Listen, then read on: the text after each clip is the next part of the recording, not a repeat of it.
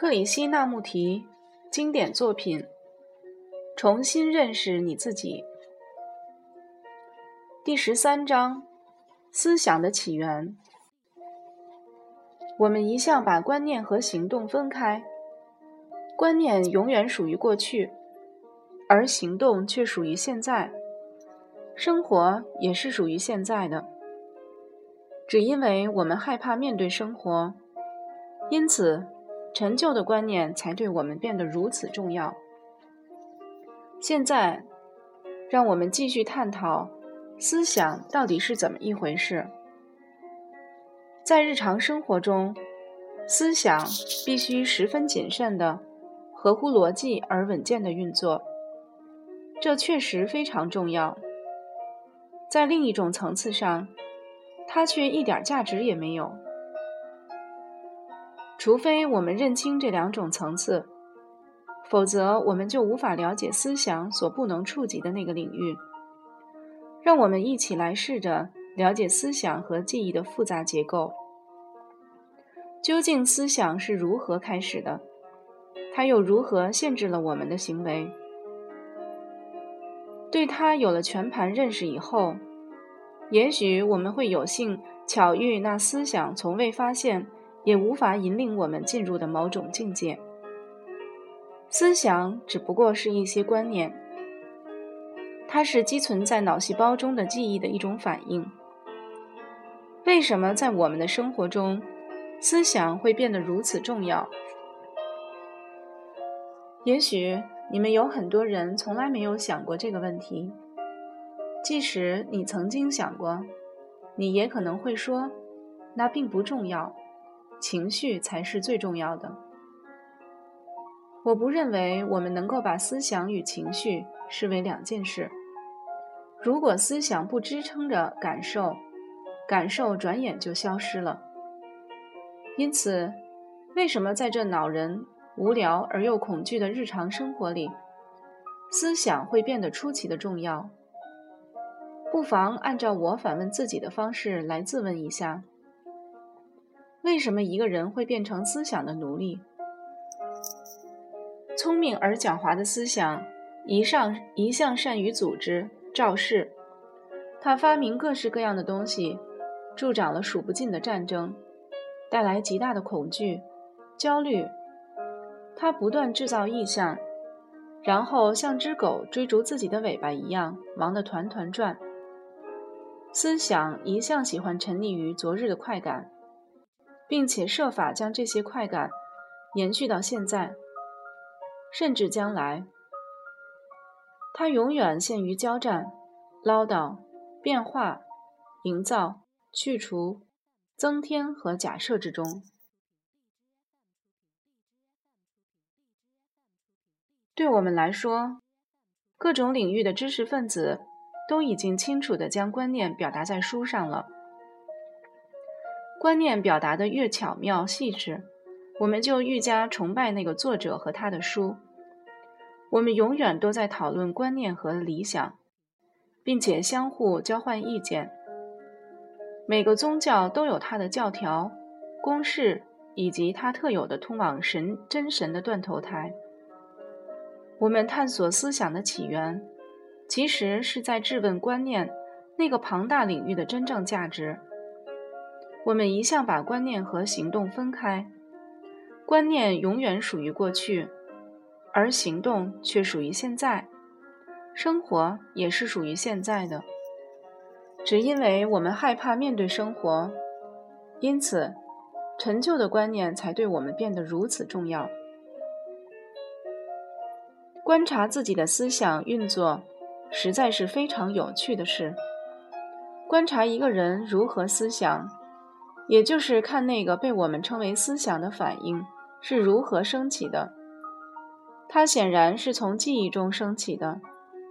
那么，思想有没有一个起点？如果有的话，我们可能找出这个起点，也就是记忆的起点吗？因为没有记忆，就没有思想。我们已经认清思想如何维系。和延续昨日的快感，同时也看到了思想如何维系快感的反面，也就是恐惧和痛苦。因此，经验者，也就是那个思想者，他本身既是快感及痛苦，同时也是助长快感及痛苦的人。思想者总是把快感及痛苦分开，他没有认清，在追逐快感的那一刻，他也正在招揽痛苦和恐惧。在人际关系中，思想又不断在忠诚、互动，在给予支持、服务种种名目的掩饰下追逐快感。我时常怀疑人们服务的动机到底是什么。加油站也说他提供良好的服务。所谓的互助、给予和服务，这些字眼到底是什么意思？一朵靓丽可爱的花朵会不会说“我正在帮忙、给予和服务”？而他确实是在这么做。正因为他无心去做什么。它才能覆盖大地。思想精明狡猾，他为了自己的便利，常不惜扭曲真相。他因为追逐快感而作茧自缚。他还引发了二元对立的人际关系。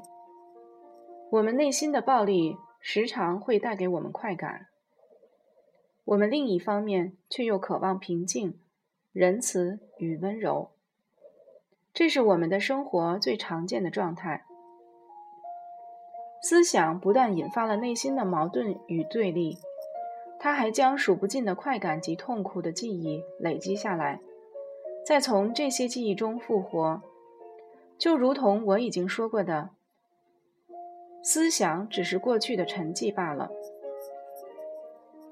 生活的挑战每天都不同，它是崭新的。如果我们仍然用过去的那套来应付新的问题，当然会格格不入，因而产生矛盾、冲突、不幸和愁苦。我们小小的脑袋，不论它胸怀大志、模仿、臣服、压抑、升华，甚至服用迷幻药来扩张自我，都是处于矛盾状态的。它必然会制造更多的冲突。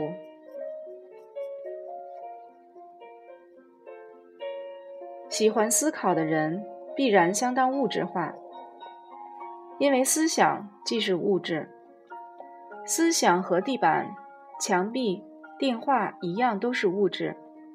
能量在某种模式下的运作就形成了物质。只要有能量，就有物质。生命就是如此产生的。我们也许认为思想并不是物质，然而它的确是的。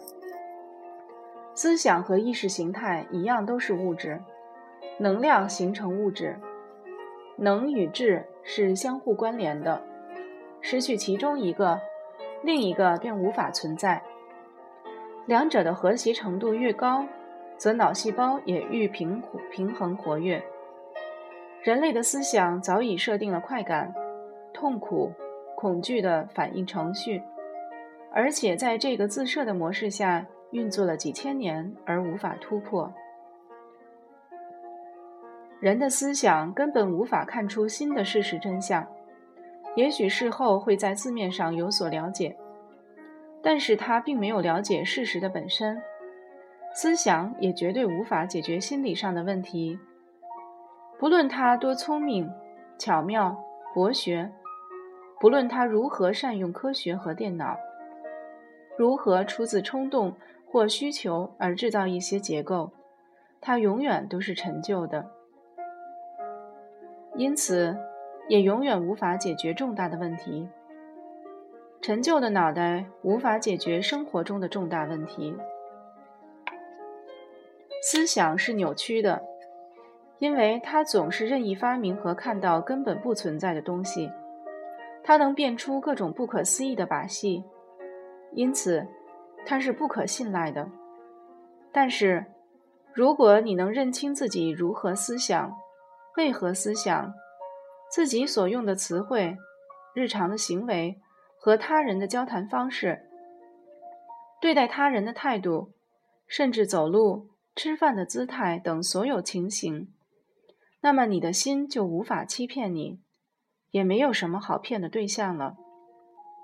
然后心智就会一改常态，不再一味强求和征服，它会变得出奇的宁静、柔软、敏感和空寂。在这种境界中，就不会再有任何的自欺欺人。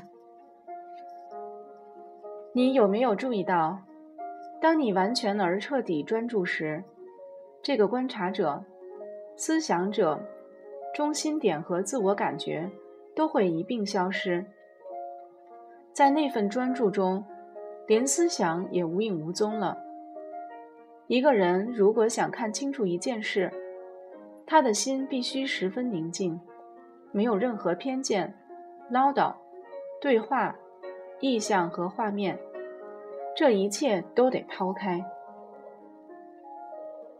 只有在这份寂静中，你才能看见意念的升起。如果你仍在追寻、质问和期待答案，你就无法办到。一旦彻底平静下来。你就可以从存在的根源来问思想的起源到底是什么，然后你就会开始通过这份寂静去认清思想是如何形成的。你一旦觉察到思想是如何形成的，就不需要再去控制它了。我们不止在求学时，甚至可以说整个一生都消耗在控制思想上。这个念头很好。我得常常想它，那个念头不好，我必须压抑它。于是，一个思想克服另一个思想，一种欲望征服另一种欲望，一种快感控制所有其他的快感，内心永远征战不已，直到我们了解了思想是如何产生的，一切冲突矛盾才能停止。你听到我说“思想常是陈旧的”或“时间即是悲伤”这类的话，你的思想就立刻开始加以翻译和诠释。但是这种翻译和诠释完全是建立在昨天的知识和经验上的，因此其必定受到昨日之你的局限。如果你只是全神贯注于这种说法，而不加以任何诠释，你就会发现其中既没有观者，也没有被观者，既无思想者，也无思想的存在。但是千万别问哪个意念先产生，这种聪明的思辨对你一点用处也没有。你只需要观察自己如何处在没有任何杂念的状态。我并不是指那种完空无知的状态。只要思想不再从过去的记忆、经验或知识中升起，思想者就不存在了。这并不是哲学或神秘学所探讨的事物。我们是在对付一个极为具体的事实。如果你已经和我同行到目前这一刻，你就已经不再用陈腐的头脑去面对挑战。而能换上一种崭新的态度了。